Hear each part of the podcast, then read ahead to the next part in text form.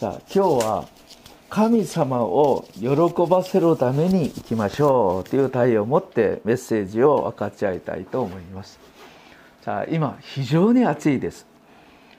非常に暑い中で外に出てみれば本当に熱心に働いておられる方たちが目に見えます。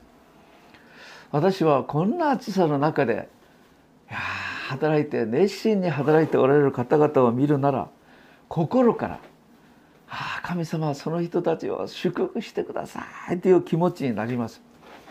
さあみんなあ仕事を熱心にやってますね暑さ寒さ関係なく熱心にやっています。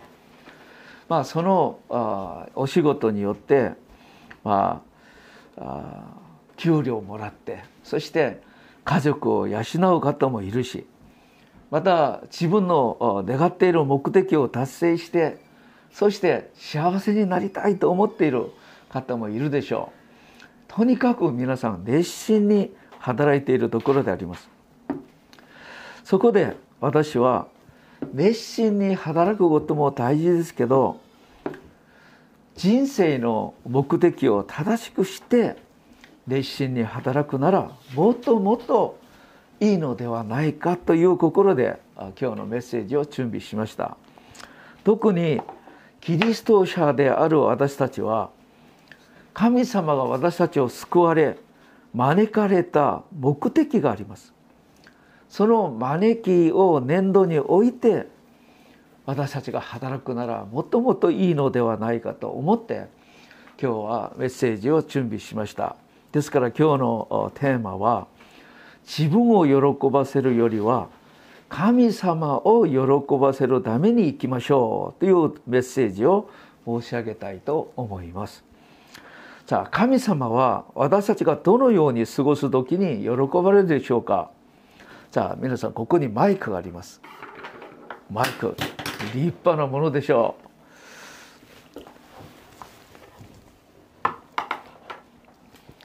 マイクの目的は何ですか？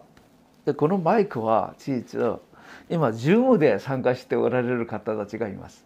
この Zoom で参加される方たちにこの礼拝と私たちこのまた私の声を、えっと、これを通して今 Zoom を見ていらっしゃる方たちは聞いておられます。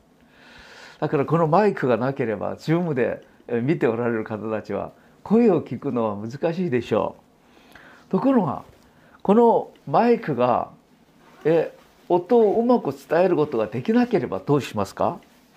何回何回聞きながら「聞こえませんよ!」と言って 怒ったりして。そして「このマイクかっこいいけどこのマイク使えますか?」え、音が確かに出る。他のマイクを使わなきゃいけないでしょう。ここで大事なことはこれなんです。じゃあ私たちの人生の目的。私たちの人生の役目これをうまく成し遂げる時みんなの喜びになりその人は大事な人だよと思われるそのような存在になるでしょう。じゃあ神様が私たち人間をなぜ作ったんでしょうか？これはもう創世紀初めから今まで変わりはありません。創世紀一章26節神は言われた。我々にかたどり我々に似せて人を作ろう。そして海の魚空の鳥家畜地の獣地を這う者全てを支配させようとしました。じゃ神様が作られた全ての万物を管理する。神様の代わりに管理する。神様の代理者使命人として私たちを作られたんです。じゃあその働きのために神様の見姿で作られたんです。またこれを担う人間に創世紀2章で見てますとエデンの祝福人間の全ての満足幸せ豊さ豊かさをただで与えてくださいました。ところが創世紀3章で人間は蛇の誘惑を受けて神様に従うよりは蛇悪魔悪魔に従うようになりました。それによって人間は神様から与えられたエデンの園を失ってしまいそれから欠乏貧しさのゆえに苦労しながら最後はもう死ぬ存在になってしまいました。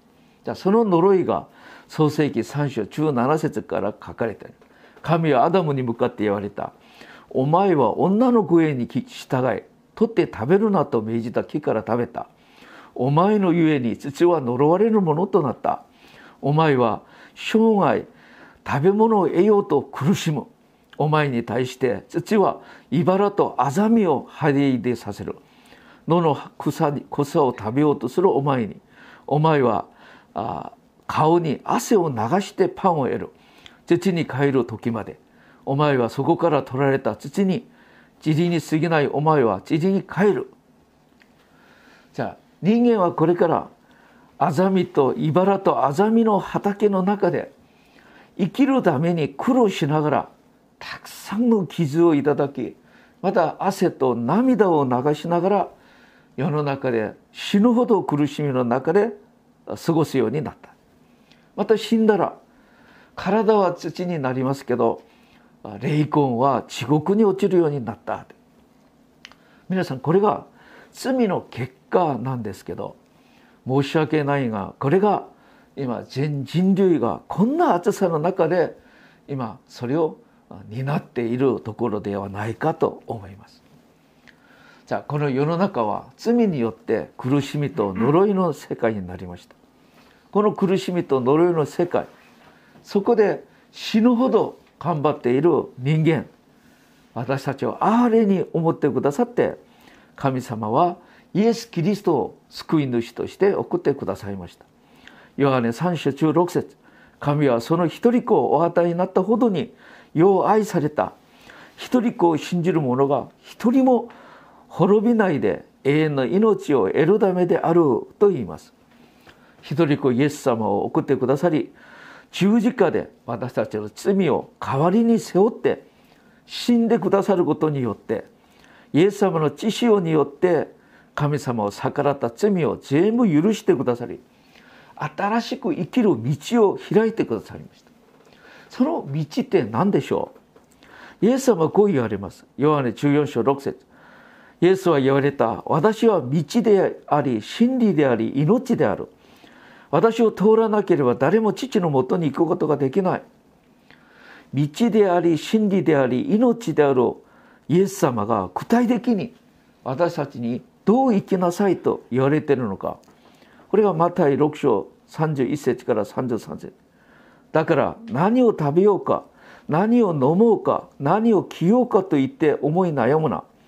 それは皆違法人が切に求めているものだ。あなた方の天の父はこれらのものが皆あなた方に必要なことをご存知である何よりもまず神の国と神の義を求めなさい。そうすればこれらのものは皆加えて与えられる。何を食べるか心配するなってことです。それは世の中の人々が心配することである。あなたたちは救われた神の子供ではないか。神様が人間を作られた本来の目的を回復しなさい。そうすればあなたたちの必要は私が全部満たしてあげると言います。皆さんこれが罪と呪いの中にいるこの世の中。そこでキリスト者たちの生きる道生きる方法なんです。キリスト者の生きる道と方法はこの世の中の人々の生きる道と方法とは異なります。本来神様が人間を創造なさった目的があるんですけどその目的通り生きるなら神様があなたの必要を満たしてくださる。だからキリスト者になったとするなら生きる道と生きる目的方法を変えなさいということです。そしてこう言います。マタイ6章26節28節。空の鳥をよく見なさい。種もまかず借り入れもせず蔵に収め収めもしない。だがあなた方の天の父は鳥を養ってくださる。あなた方は鳥より価値あるものではないか。なぜ衣服のために思い悩むのか。野の花がどのように育つのか。注意してみなさい。働きもせず紡ぎもしないのではないか。神様はこれをイスラエルの民に荒野の生活を通してそれを見せてくださいました。荒野というところは何もないところです。神様はその荒野で200万人にもなる神の民イスラエルの民をどのように養ったんでしょうか？天からマナが毎朝降りてきました。時々天からうずらが飛んできて自ら落ちてお肉を提供してくれました。また追事岩から水が湧き上がってそれで200万人を飲ませてくれました。またその前に海があったらそれを分けて渡るようにしてくださり昼の太陽の暑さを雲の柱で塞いでくださり夜の寒さを火の柱で暖かく保護してくださいました。皆さんこれをどうして神様は私たちにくださるメッセージは何ですか？これが新明記8章2節3節に書かれてあります。あなたの神主が言われたあ主が導かれた。この40年の荒れ野の旅を思い起こしなさい。こうして主はあなたたちを苦しめて試しあなたの心が心にあることすなわちご自分の戒めを守るかどうかを知ろうとされた。主はあなたを苦しめ飢えさせあなたはもう先祖も味わったこともないマナーを食べさせられた。人はパンだけで生きるのではなく人は主の口から出る全ての言葉によって生きることをあなたたちを知らせるためであったと言います。あなたたちは私の民ではないか私の子ではないか私の御言葉に従うなら私はあなたたちの必要を全部満たしてくださるんだってことをあるのでずっと見せてくださったんです。ですからあなたたちは信じない人たちが自分を喜ばせるため自分の努力で自分を満たすために頑張るそれを真似するんではなく神の子供らしく神の御言葉に従って神様を喜ばせるために生きなさい。また何を食べるかどう生活するか心配することではなく私があなたたちに頼んだことをそれをやりなさい。それをやれば私たちの生き方はこれで神様によって生きることになります。じゃあこれが何でしょう？じゃあこれをこれから申し上げたいと思います。さあ今は終わりの時です。皆さん終わりの時っていうことは非常に大事な時期です。今までうまくやったとしても最後うまくできなければ大変なことになり今までうまくできなかったとしてもこれからうまくやれば神様の祝福に預かることもできる終わりの時最後のこの瞬間これが大事です今は最後の時期です終わりの時期災いの時期じゃあ今の時期に私たちはどうすれば神様を喜ばせることができるのかこれが今日読んでくださったルカの12章40節からずっと書いてあります。じゃああなた方もう一度読みましょう。あなた方も用意していなさい。人の子は思いかけない時に来るからである。イエス様が再び来られるのは私たちが思いかけない時に来られるって。じゃあ主は言われた。主人が召使いたちの上に立てて時間通りに食べ物を分配させることにした忠実で賢い管理人は一体誰であろうか主人が帰ってきた時言われた通りにしていることを見られるしもべは幸いである確かに言っておく。主人は彼に全財産を管理させるのに違いない。しかしもしそのしもべが主人が主人の帰りが遅れると思いあ下難また女中を殴ったり食べ物飲んだり食べたり飲んだり酔うようにことをするならばそのしもべの主人が予想しない日思いかけない時に帰ってきて彼を厳しく罰し不忠実な者たちと同じ目に合わせるこれが最後の時のことを想定してルカの福音書で私たちに教えてくださることです。じゃあこの部分を通して私は今日3つのことを皆さんと考えていきたいと思います。さあこれを見てますと皆さん何を思い出されますか？何より個人プレイ個人中心の信仰より教会中心の信仰生活しなければいけないということです。今日のことをよく見てください。神様はいつも信仰共同体を前提としてお話しされていることが分かります。またここで厳しく注意するのはこのリーダーです。指導者です。指導者が教会に使えることそれが神様が願願っておられる神様の御心を持って正しい姿勢で使えなければいけないことを教えてくださいます。皆さん人生の最後を振り返ってみながら今まで私はどう生きたのか反省することは非常に大事です。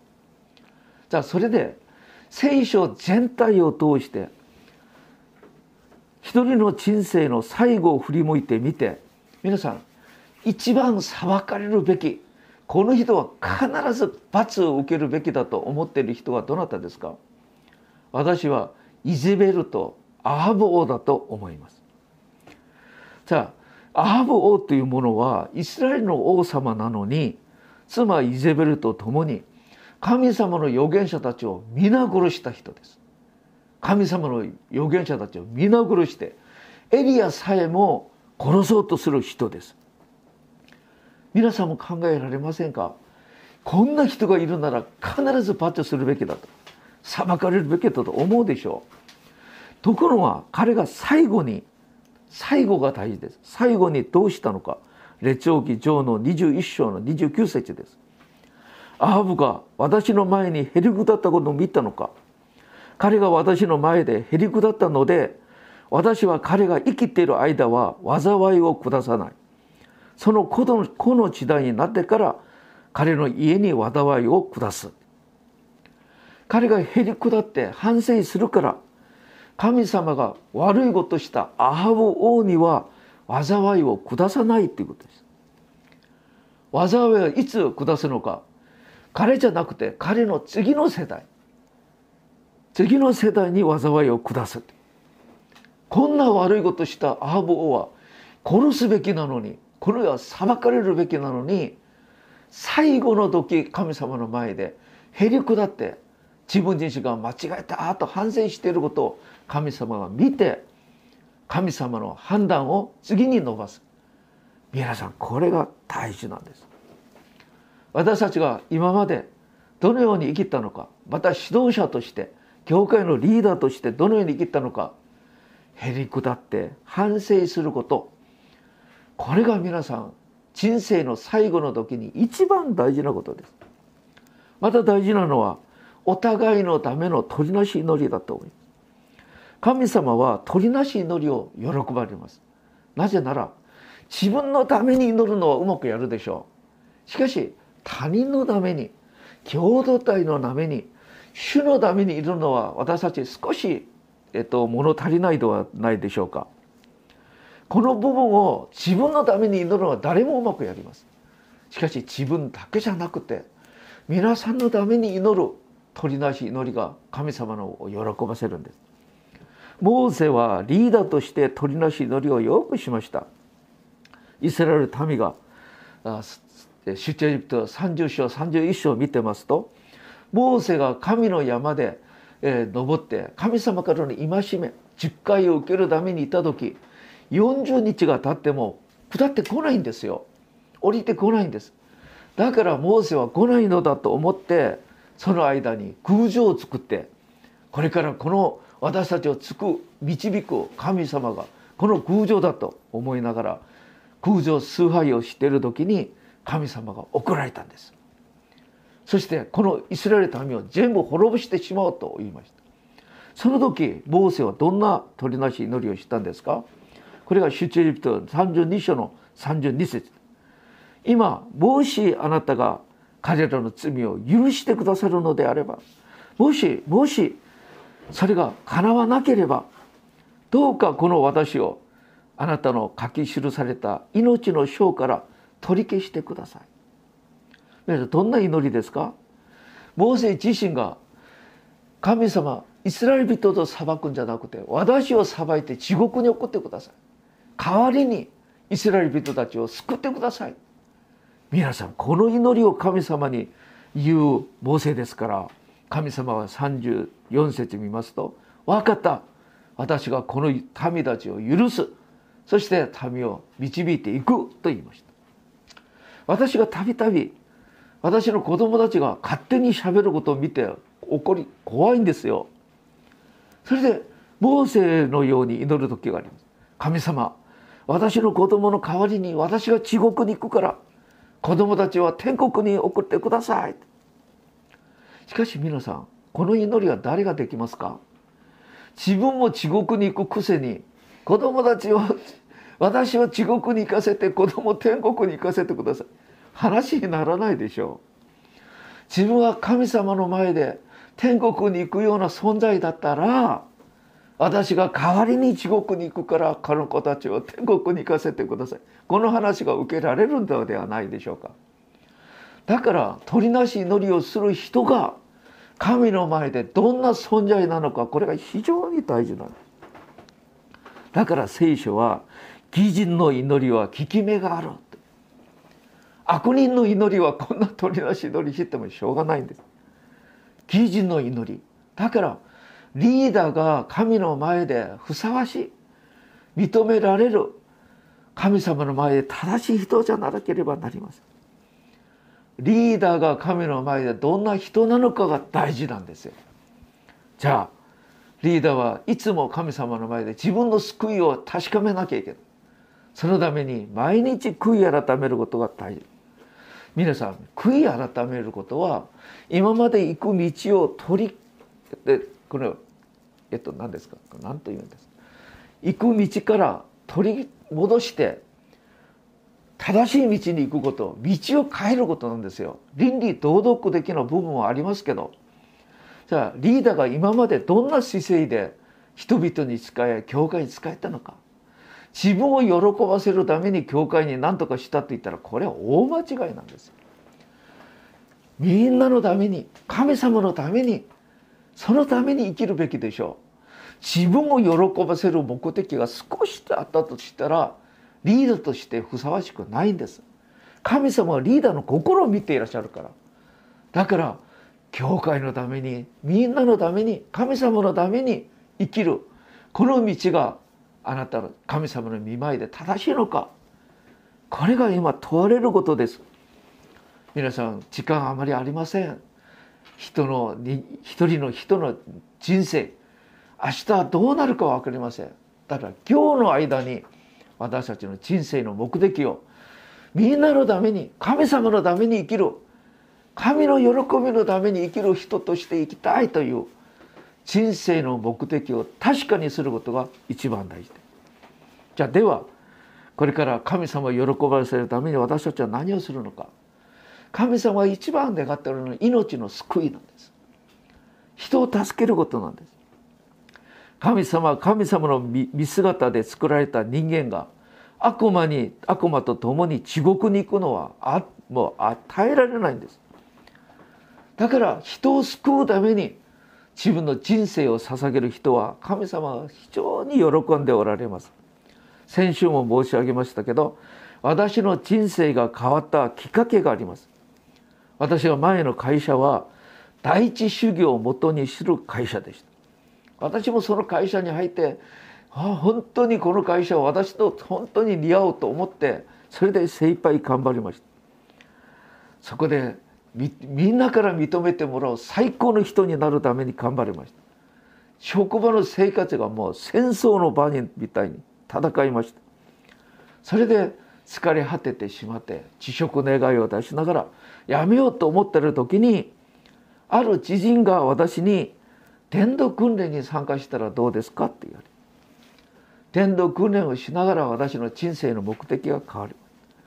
これから私は最高になるために会社に行くんじゃなくて命を救うために会社に行くんだと。人生の目的を変えました。そうしたら辞職願いを出した私にチャンスが来て社内で有名になり出世の道が開かれそして日本の駐在員のまで出てくるようになりました。皆さん神様がなさったら簡単ですよ。私が有名になりたい私が出世したいとそんなに願った時にはできなかったんですけど神様がなさったらもうすぐもう簡単にできました。人生の目的を変えてみてください。また天道訓練の中でどれほどたくさんの体験をしたのか一生天道していきたいと思いました。先週天道師さんと一緒に日本で教会がない未天地その地域に伝道に行きました。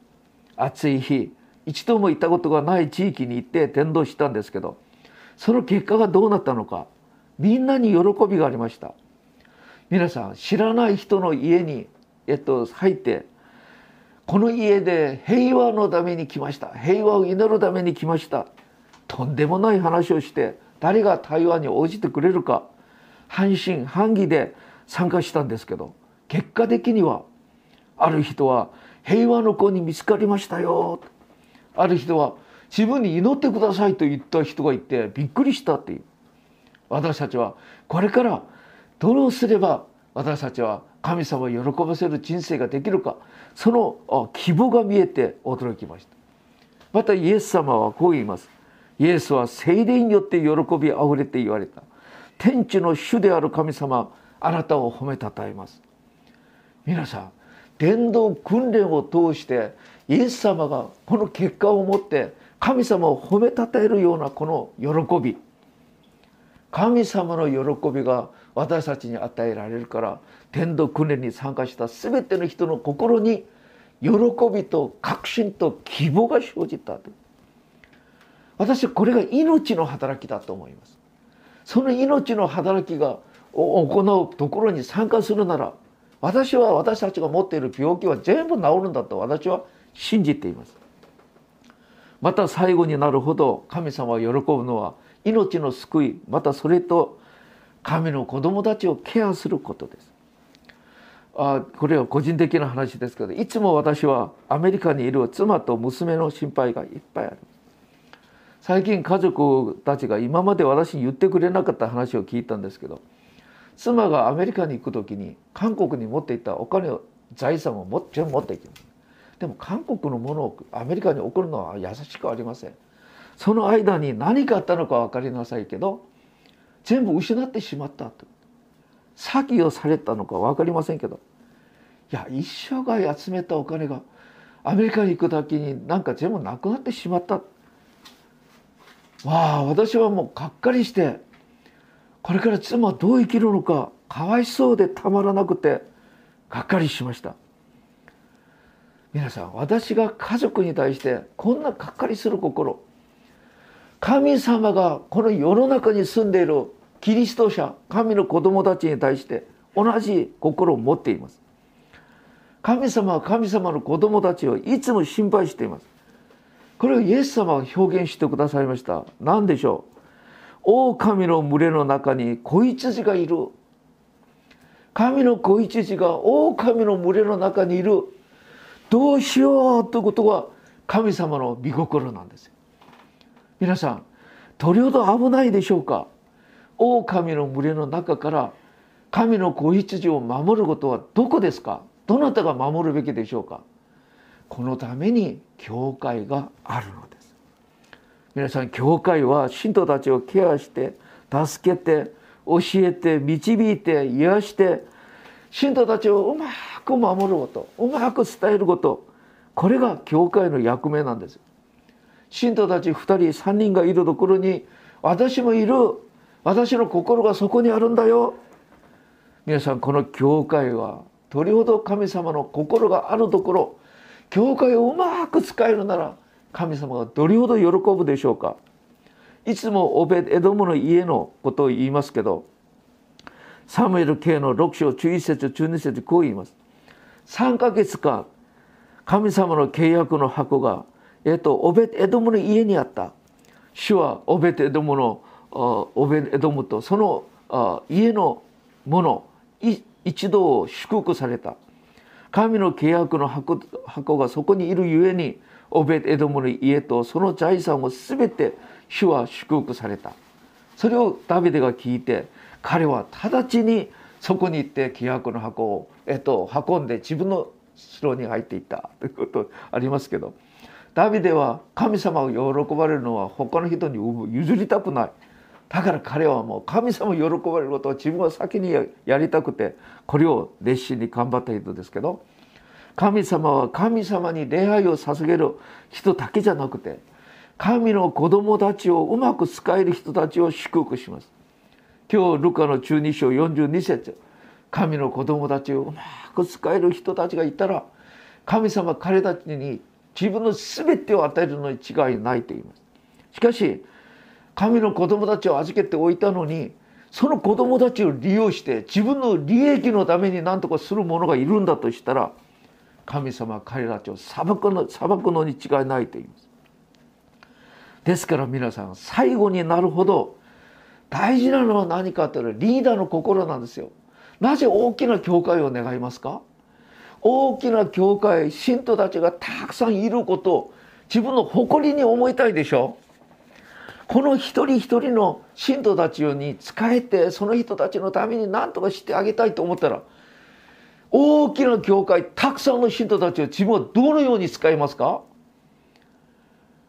自分が本当にうまく使えるその人数それを預かってもらってその人たちのために自分の全てを捧げる。それが正しいリーダーの姿ではないでしょうか。まず大事なのは使える人たちの心の姿勢。これが大事なんですよ。また命を救う働きが神様はどれほど願っておられるのか。だから人を救う人を助ける人の役目のために何とかする。神の子供たちを預かっておいてその人のために生きる。このことがどれほど素晴らしいことでしょう。また2人3人が集まる。これは教会ですから。教会がしっかりするならそこに出入りを入りながら祝福預かり出るながら祝福あり出入りする時に祝福味わって全ての問題解決できる。その教会を建ててその教会に使える人がいたら神様が終わりの時期どれほどどれほど喜ぶのでしょう。だから42節44節に「確かに言っておくが主人は彼に全財産を管理させるのに違いない」っていう。ですから皆さん最後になればなるほど私たちが目を覚まして主が何を喜んでおられるのかその働きにもっともっと忠実にやっていきたいと思います。今暑いところでみんな頑張っています。熱心にやっています。本当にお疲れ様ですと言いたいところです。